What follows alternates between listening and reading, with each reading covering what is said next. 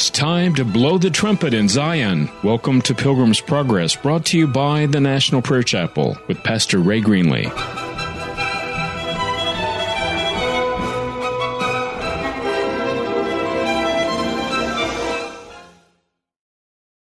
Strength in the Lord. Lord, as we come to this time together, we need to hear your word. And we needed to cut sharply across the darkness of our hearts. And we need you to come, O Father of light. Come and deal with my heart. Thank you, Jesus. Lord, you've promised me today that you would come in great power I wait upon you. Thank you, Jesus. Amen.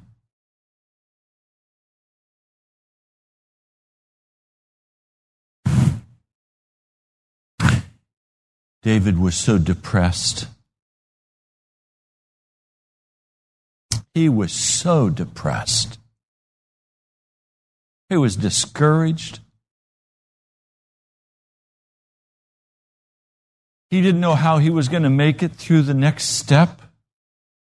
He thought all was lost.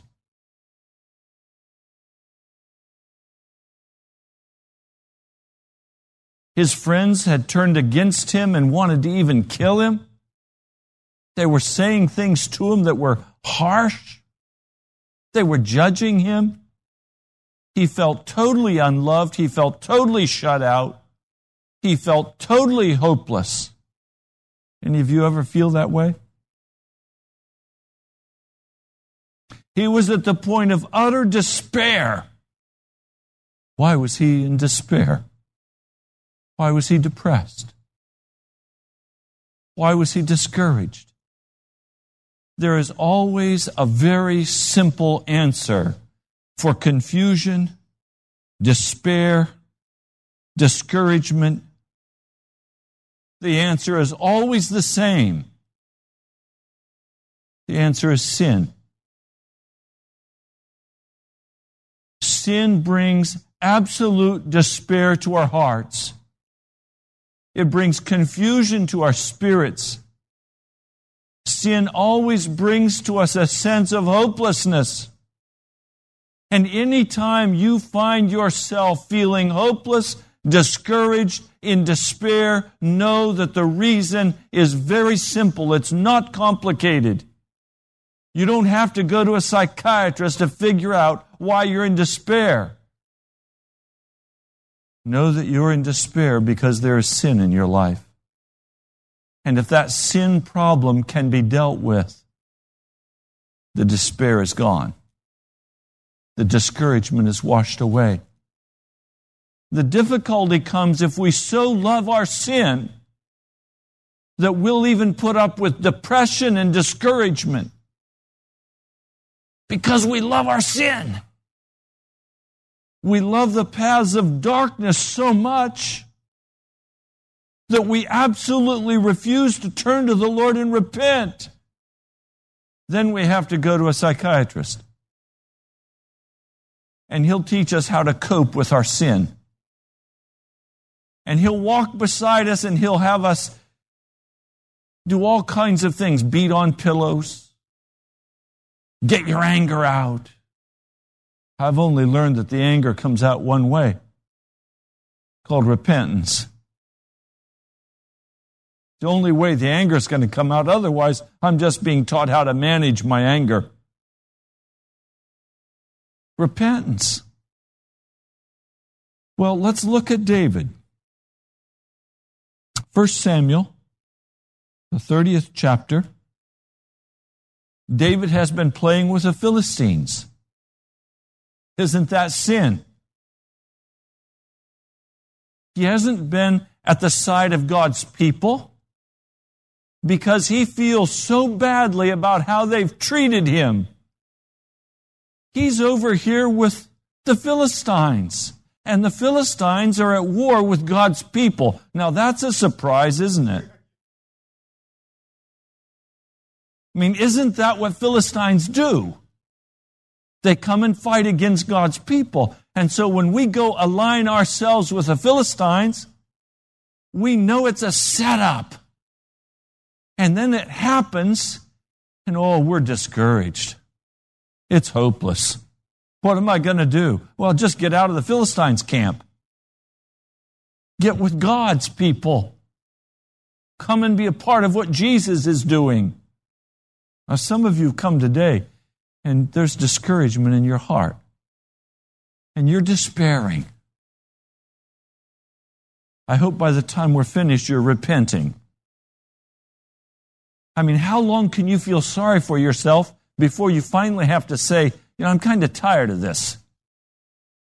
How long can you whine before finally you say, there has to be an answer? I don't make light of feeling bad. I was up in the wee hours of this morning on my face before God, weeping because there was sin in my heart. The Lord dealt with that sin. I confessed it. And the strangest thing happened. As soon as I confessed that sin and turned away from it, joy came into my heart. Joy came into my spirit. Now, it doesn't take a rocket scientist to figure this out. Confusion, depression, discouragement always come from the enemy, and they always come because we're camped out with the Philistines. Hope, joy, expectation always come from the same source the cross from Jesus. It's simple. So here we find David. He's been camping with the Philistines, and the Philistines reject him. Oh, what a horrible. I mean, we've rejected God and gone over to the Philistines, and the Philistines reject us. I mean, that makes us about as low as you can get. I mean, how do you get any lower? Nobody loves me. I'm going to go eat worms. And I, for one, have had my share of worms. Have you? Are you currently? Where just looks utterly without hope. You don't see any way through. Then watch out because today that canyon's going to open up before you. I want to show you something in the scriptures that just has set my feet to dancing. It has brought joy to my spirit. See, I used to commiserate with people who felt bad. I used to, I used to try to comfort them. There, there, it'll be better. No, it's going to get a lot worse. Not going to get better, it's going to get worse. You're miserable now, you'll be more miserable tomorrow. The word comfort, I finally discovered, means to come forth with pain. So now when I meet someone like myself who is feeling quite miserable, I know the Holy Spirit is about to increase my misery. Because as He increases my misery, I'll turn to Him. Now, watch what happens. David comes back with his men to Ziklag in chapter 30, and he discovers that the whole town has been burned. Now, this is what depression is about. It feels like everything in our hearts and lives has just been burned down. We've struggled so hard. We've tried so hard. We have worked so hard. And everything we've tried for has been destroyed. And we say, Oh God, it's so hopeless. I can't ever do it. The town's burned down. My, my loved ones are gone. I can't, I can't have what I want. What am I going to do? Well, just have a good cry. So that's what this he man David does. He begins to weep. And everybody around him begins to weep. And pretty soon the whole crowd, 600 warriors with swords in their hands, the swords are on the ground, their shields are on the ground. They've thrown off their armor and they're all wailing at the top of their lungs. They're crying. I didn't know soldiers were supposed to throw their weapons down and cry.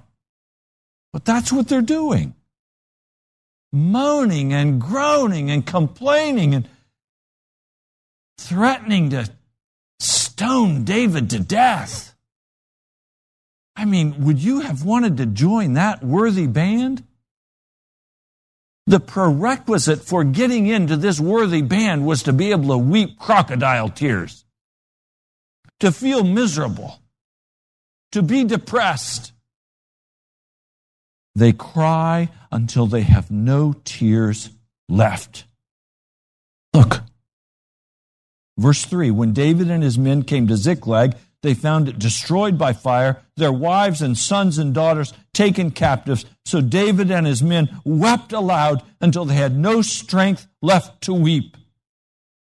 Now, when you get to that point, there's only one thing left kill yourself.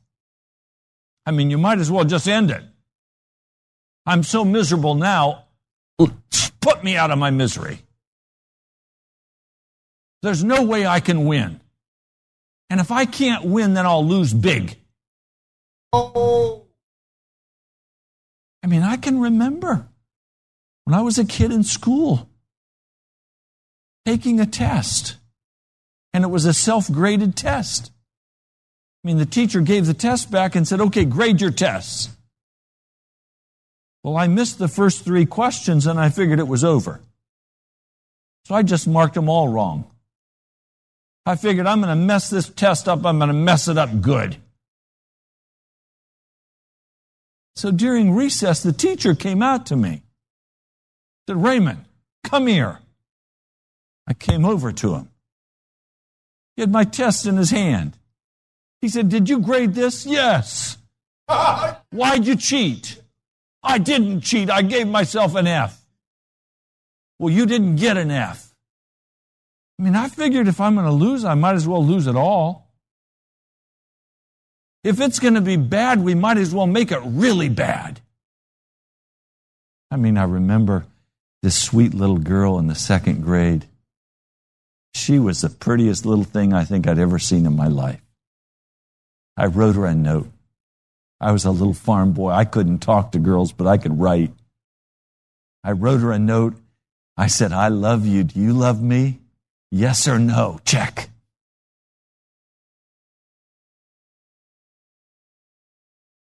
She checked that box. No. Boom, bam. Sent that note back to me. Crushed. Destroyed. I wrote her another note. I hate you. Do you hate me? this time she checked, yes. And we were friends. We could agree on being enemies. Now, do you understand what I'm saying to you? David has wept until he can't weep anymore. They've gotten as low as they can get. There's not anything else they can do. They can't pull themselves up. They can't rescue themselves. Everything is destroyed. Their home is burned. Their children are gone. Their wives are gone. Everything is lost. They have been a brave band of soldiers. They have been running from King David, but they got messed up when they went over and started playing with the Philistines. And many of us have faced very difficult times. And because those times were so difficult, we said, well, at least I can go over and play with the Philistines. And when we went over and played with the Philistines, our soul was emptied of light. Our spirit was drained. And we said, everything is lost and it's hopeless. I've destroyed everything that was of value to me. I might as well just die. They were bitter of spirit. And then we find this very short sentence in the scripture. But David found strength in the Lord his God. And I ask you today, do you know how to find strength in the Lord your God? When everything is burned, when everything is destroyed, when it seems like the world is against you and no relationship is working, it looks like you've lost financially, everything is burned. Do you know how to come and find strength in the Lord? There was no priest who could help David. Abiathar was just like everybody else. The priest of God was weeping like everybody else. He couldn't go to church and find help. He could only go to one source, and that was God. Do you know how to go to God and get your strength? Not to the Philistines, not to the preacher, but to God and get your strength. I want to outline for you very quickly today how you have to gain strength in the Lord. I don't know of any other way to do it. The first step, if you're going to find strength in the Lord, is you have to go to Him. That sounds so simple. But it means you have to turn off all the distractions. It means you have to stop the crying. It means you have to go into God's presence. You have to get to God. If you don't get to God, you're going to die. So give up all your theology, give up all your rights and wrongs, give up everything that you think you know, and just get to God. God knows how to fix it. God knows how to fix the marriage. God knows how to fix the finances. God knows how to fix the health. God knows how to fix whatever it is that's broken. And in your playing with the Philistines, you have created havoc in your life. God knows how to fix that. And He's willing to fix it. But if He's going to fix it, you're going to have to go wait on God. David could not go into God's presence and suddenly everything was bright and rosy because there was a work that had to be accomplished in David's heart. And that work is repentance, turning away from the sin of playing with the Philistines. And God wants that work accomplished. And as that work is accomplished, He will speak into our lives the healing that is necessary to take away the discouragement and the despair and the depression. He will turn that aside as an enemy. There's a psalm I have stood on this psalm. If you were to look in my Bible, you would find January 1, 1991, I found this psalm, and the Holy Spirit began to reveal it to me. He began to unfold it for me. Then you would find notations for 1992, 93, 94, all the way up to 2004. You would find Constantly, I've gone back to this psalm. Psalm 27. I've gone back to this psalm over and over, and I tell you today, in this psalm, I have found strength in God.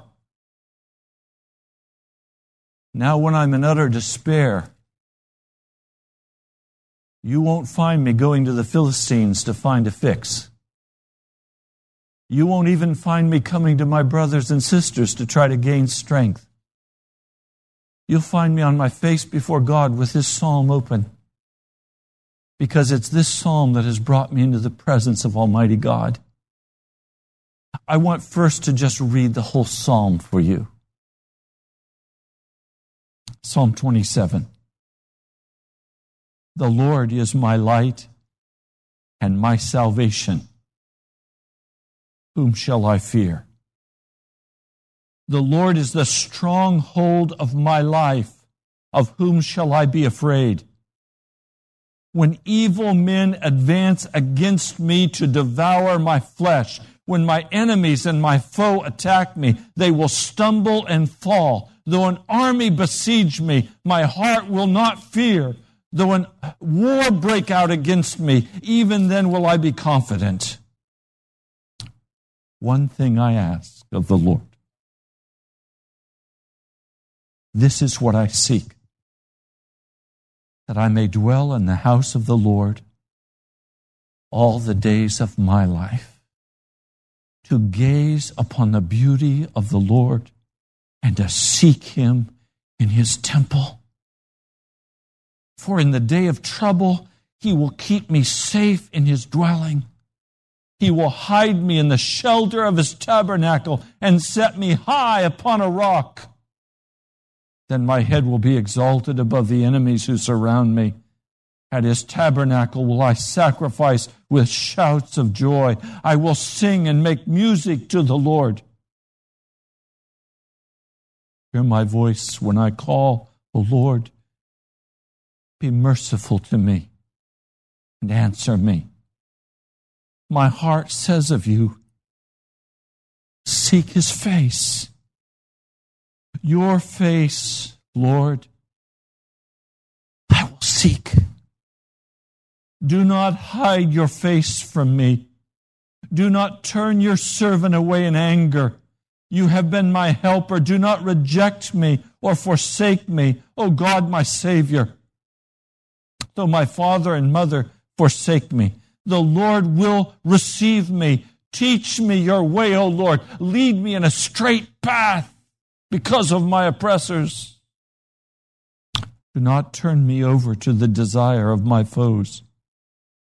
For false witnesses rise up against me, breathing out violence. I am still confident of this. I will see the goodness of the Lord in the land of the living. Wait for the Lord. Be strong take heart and wait for the Lord. When your heart is utterly crushed, when you're broken, when there is absolutely no hope, when you look around and it looks like the earth has been scorched with fire and everything you've worked for has gone up in smoke, it's at that time that if you will come into the Lord's presence and you will simply begin to wait in His presence, He will come and meet you. He will come and meet you. You don't have to come into His presence saying anything. Just come into His presence. Get in your prayer closet. Come before the Lord God of heaven. Lay on the floor in His presence. Wait on Him. You don't have to say anything, just wait on Him. There is something about God's children coming into the presence of the Lord and just waiting on Him that gives the heart of God such joy. There's nothing that quickens my heart as much as my sweetheart coming to me and saying, I just want to be with you. She didn't want anything from me. She just is asking, Can I be with you? Can we be together? Well, what do you want to do, sweetie? I just want you to hold me. That's all you want? So hold me. You think I wouldn't put my arms around my sweetheart and hold her as long as she wants me to hold her? With joy in my heart, I hold her. God just wants us to come into His presence and wait on Him and say, I just want to be with you. Lord God of heaven, I just want to wait on you. I'm not coming to you with any demands. I just come with a broken heart. I just come with the sin, with the way I've messed up. I just come after I've played with the Philistines and Lord God, I just need to come and wait on you. I need to hear from you now. some of us have heard from everybody else. We've heard, we've heard all the judgments. You know, there isn't anything nasty you can say to me that's going to touch me because I've said a lot nastier things about myself. You know, I don't need you to beat up on me. I'm great at beating up on myself. But I tell you what, when I come into the presence of God, He never once has beat me up. When I come into the presence of God and I say, Oh God, I just need to wait on you, He has never beat me up. He's never condemned me. He's never cast me aside. He's always brought me close to His heart. He's always poured out His mercy on me. Now, after some time, He'll begin to talk with me about those things that separate my heart and His. And He'll begin to talk to me about what He wants me to do to get that mess cleaned up. He'll say, Now lay that aside. Don't do that anymore. It's almost as though He's saying, Look, would you stop hurting yourself that way? I mean, that knife is sharp. Would you stop cutting yourself with it? Would you just lay it down? You don't need that anymore. You know what I'm talking about, don't you? That sharp tongue. That viper that strikes so quickly from our heart when we feel defensive. Lord begins to say to me, You don't need to say that anymore. You don't need to do that anymore. Just lay that aside. It's not helpful to you, it hurts you. You see, one thing I've learned about my Lord, He doesn't get any joy out of crushing me. He gets joy out of restoring my soul. He gets joy out of encouraging my heart. He gets joy out of drawing me out of the arms of the Philistines into his arms. You know, this walk with the Lord God of heaven is about righteousness and holiness. It's about his righteousness. And it's about his holiness. And he's not a God who condemns. The scripture calls his work of judgment a strange work. Why does it refer to it as a strange work? Because God, by his very nature, does not want to condemn. He wants to build up. So it's strange to God when he has to cast people into the pit of fire. That's strange to God. That's not how God normally operates. The God we serve has a heart of great compassion and love and mercy. And he sees the struggle we're walking in. And he says, Look, would you just come on and spend some time with me? Come and wait on me. Let me heal that brokenness. Let me restore what the enemy has done to break your heart. And some of you today have relationships that are broken. You have you have children you're not in relationship with, or you have husbands or wives that, that things are just not right with. And the Lord God of heaven doesn't come to you today and say, How could you mess up like that? He doesn't say that to you. He says, Come and just spend some time with me.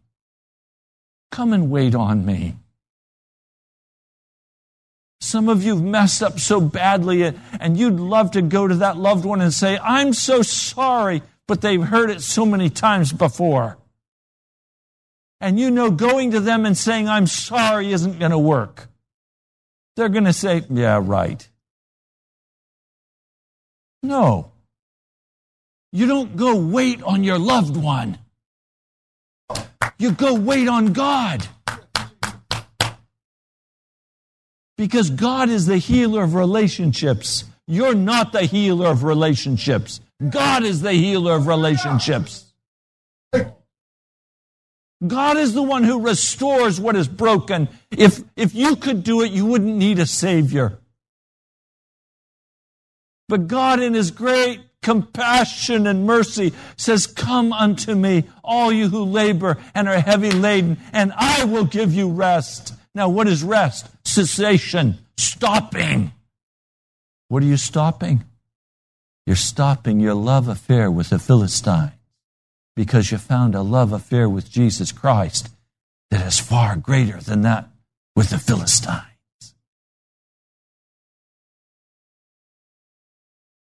So, this whole psalm, I just give it to you as a gift today. Wait on the Lord. Now, there's another part to this, to this picture of waiting on God. And Jesus spoke of it in Matthew, the 26th chapter. This is a time of great testing for Jesus. It's a time that is very painful for Jesus. Jesus is now waiting on the Father. He was there for at least three hours. He was saying, Is it possible to have this cup taken from me? But your will be done. He's waiting on the Father. And in the process of waiting on the Father, he is strengthened. His disciples are asleep. Oh, how many times I've said in my heart, if I could have only been a disciple and if only I could have been there to put my arms around God when God needed the arms of a human being around him. But I have to tell you, I'd have been sound asleep too. We humans just can't meet God's need. But the Father could meet his need. And he's waiting on the Father. And in the midst of waiting on the Father, he makes this incredible statement, verse 41 Watch and pray so that you will not fall into temptation. The spirit is willing, but the body is weak. I want to live a righteous life, God, but I'm so weak. Jesus knows that.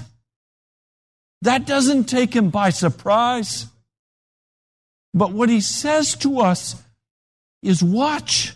In other words, look, if you want to deal with this weakness of the flesh, open your eyes and watch what's going on and get conscious. Wake up and pray so that you will not fall into temptation. In other words, there's only one way the devil can get you to go play with the Philistines. That's if you're asleep and unconscious. But if you're watching and you're praying, that means you're waiting on God.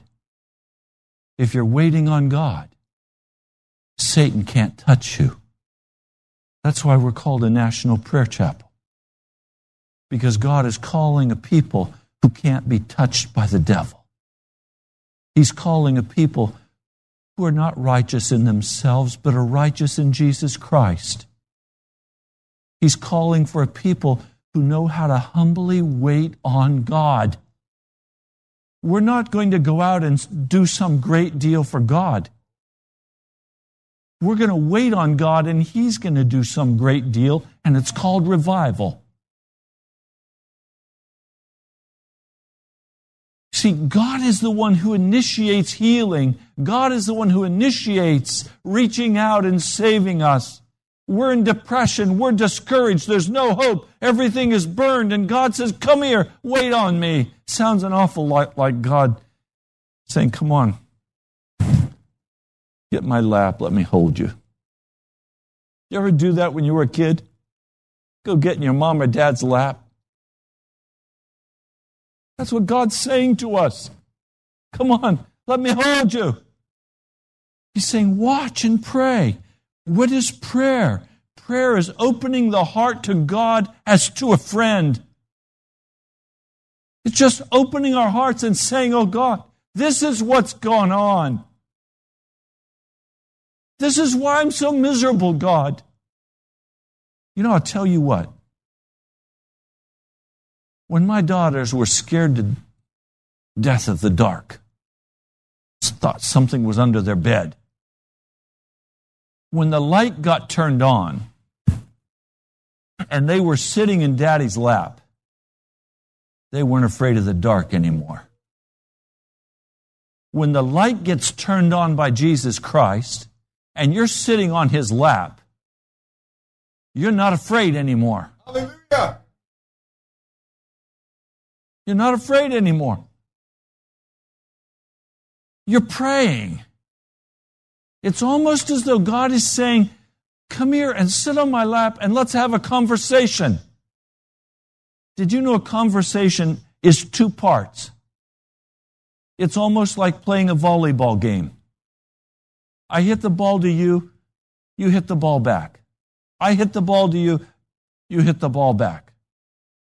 In other words, I talk, and then God talks. And I talk, and then God talks. That's what he's describing for us. When you come and wait on God and you're so broken that you can't say anything, let God talk. Yeah.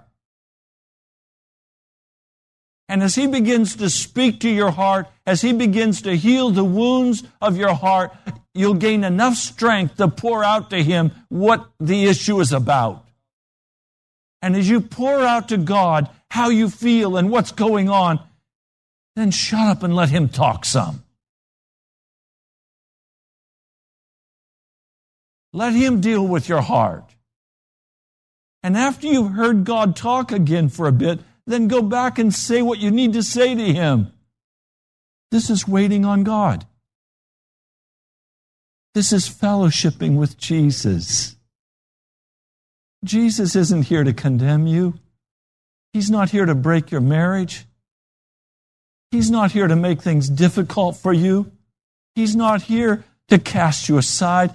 He's here to draw you into his heart He's here to draw your marriage into his heart. He's here to draw your life into his heart.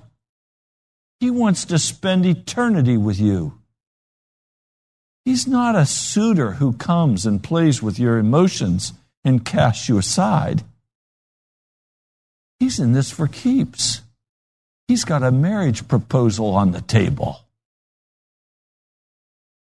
I remember when Jan came to visit me I'd invited her to come and visit. She lived in Florida and I lived in Washington, and she was coming for the first time. I was scared. I mean, I'd only spoken to her for a few minutes in person, and then we'd been talking on the telephone, and I was going to the airport to pick her up. I drove to National Airport and I picked her up met her at the gate. I wasn't sure I'd even recognize her, but I did. She was the most beautiful vision of light. There was no question. The whole place was lit up. As she came toward me, you know, I could only say one thing to her when we got in the car. I want you to know, Jan, what my intentions with you are. She looked at me. I said, I intend to marry you. Now you can decide whatever you want, you're free. But coming to this weekend to spend this weekend with me and with my daughters, I just want you to know it's my intention to marry you. She didn't say a word.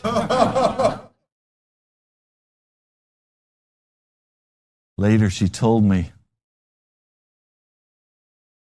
That's what won her heart. I want to lay it out straight for you today. It is Jesus' intention to marry you. He's got a proposal on the table for you. And he's not going to play with you. He laid his life down for you.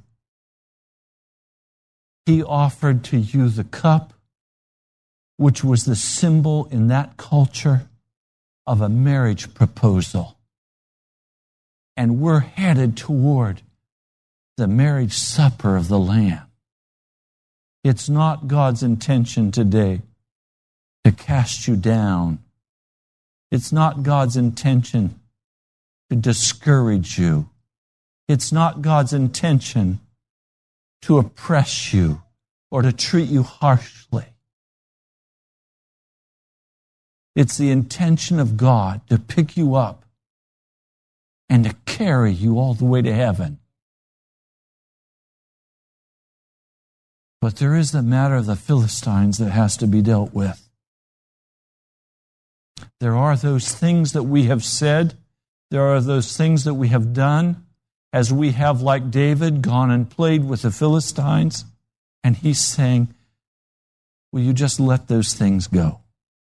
Will you cut them off? Will you no longer play with darkness? You see, he's the Father of lights and all good gifts come from heaven, from the Father of lights. And light and darkness don't mix. And so he's saying, Would you please come and would you just wait on me? Would you watch and would you be awake so that the enemy can't come upon you and harm you or hurt you? We're still in a battle zone. There's still an enemy out there and he wants to destroy your marriage. He wants to destroy your work relationships. He wants to destroy anything he can destroy. He wants your children. He wants to kill them. If he can get you with drugs, he'll get you there. If he can get you with gambling, he'll get you. If he can get you with pornography, if he can get you with cheating or lying, if he can get you with a bitter spirit, Whatever he can get you with, he wants to destroy your life. And the Lord Jesus is saying to you, Would you watch? It's almost as though God is saying, Look, you've got to cross this busy street. Would you make sure the semi truck doesn't hit you while you cross it? Will you watch? How many times when you were a kid did your mom or dad take you by the hand and say, Look, watch. Is there any traffic coming? Don't run in front of a car. Don't chase your ball in front of the car. And some of us have focused so much on our playthings that we dash into the street and the semi truck hits us and we say, Where are you, God? Why is this happening to me? Because you ran into the street in front of the semi after your toys. The Lord is saying, Watch. Be awake. Look before you leap. And pray. Talk to me. You know, I, I think the angels must look at us and say to themselves, There is no creature in all of God's creation that has such quick access to the throne room. We don't even have that kind of quick access. We have to go and wait in line to get access to God. But these human beings have instant access. Why do you suppose it is? that they so seldom come. I don't care what it is today that you're facing finances, health, marriage, children, personal despair, whatever it is, it came about because of sin. It came about because of your time with the Philistines. The Lord God of heaven is saying today, Would you just come and waste time with me?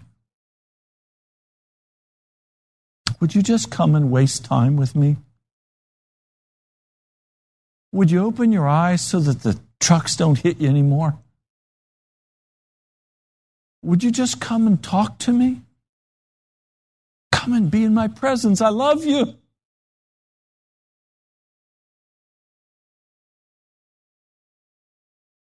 And God will make right the wrong. He'll set the marriage straight. He'll set the job straight. He'll set the in laws straight. And he'll set the outlaws straight.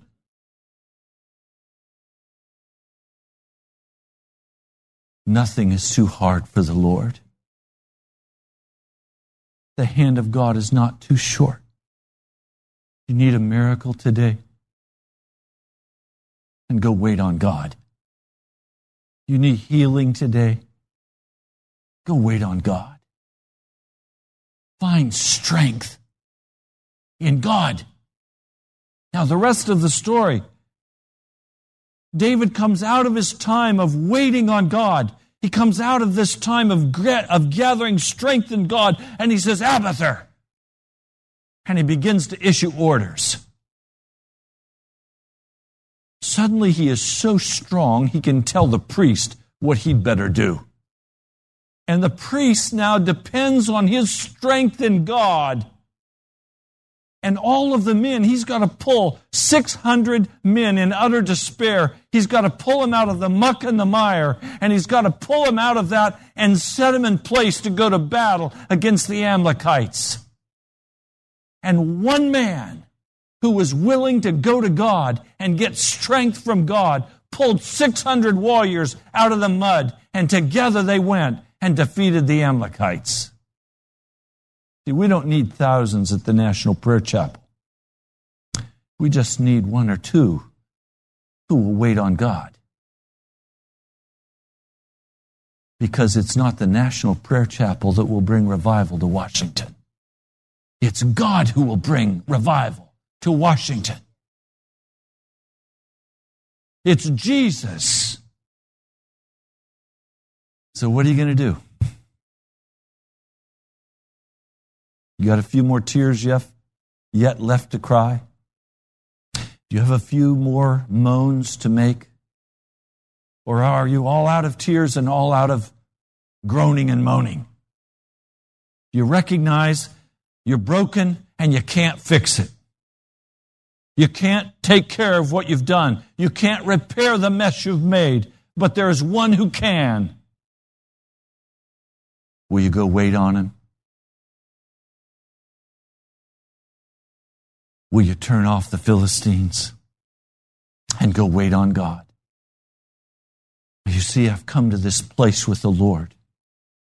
I've found such strength in coming to the Lord that when I'm in the Lord's presence, I can say, Lord, whether I live or die, it's all right.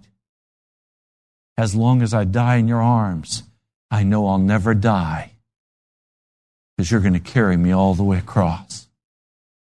So I don't need to come and prove anything. I don't need to come and win anything. I don't need to come and convince anybody. All I've got to do is stay right there in Jesus and let Him carry me. And some of you today need Jesus to come and pick you up. Thank you so much for joining us today. You've been listening to Pilgrim's Progress, brought to you by the National Prayer Chapel in Woodbridge, Virginia. Write to us at the National Prayer Chapel, Post Office Box 2346. Woodbridge, Virginia 22195, or visit us online at nationalprayerchapel.com. God bless you. We love you.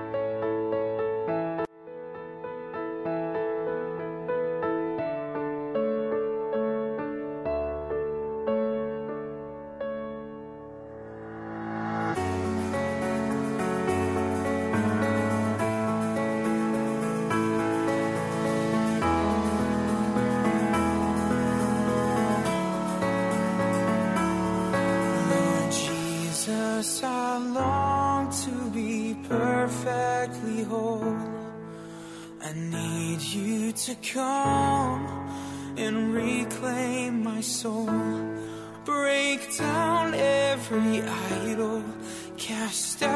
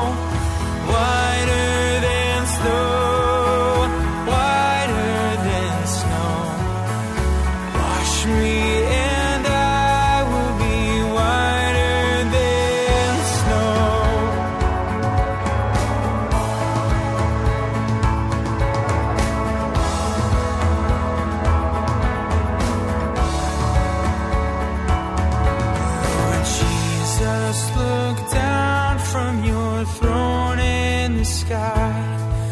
Please help me to make a complete sacrifice. I give up myself and word.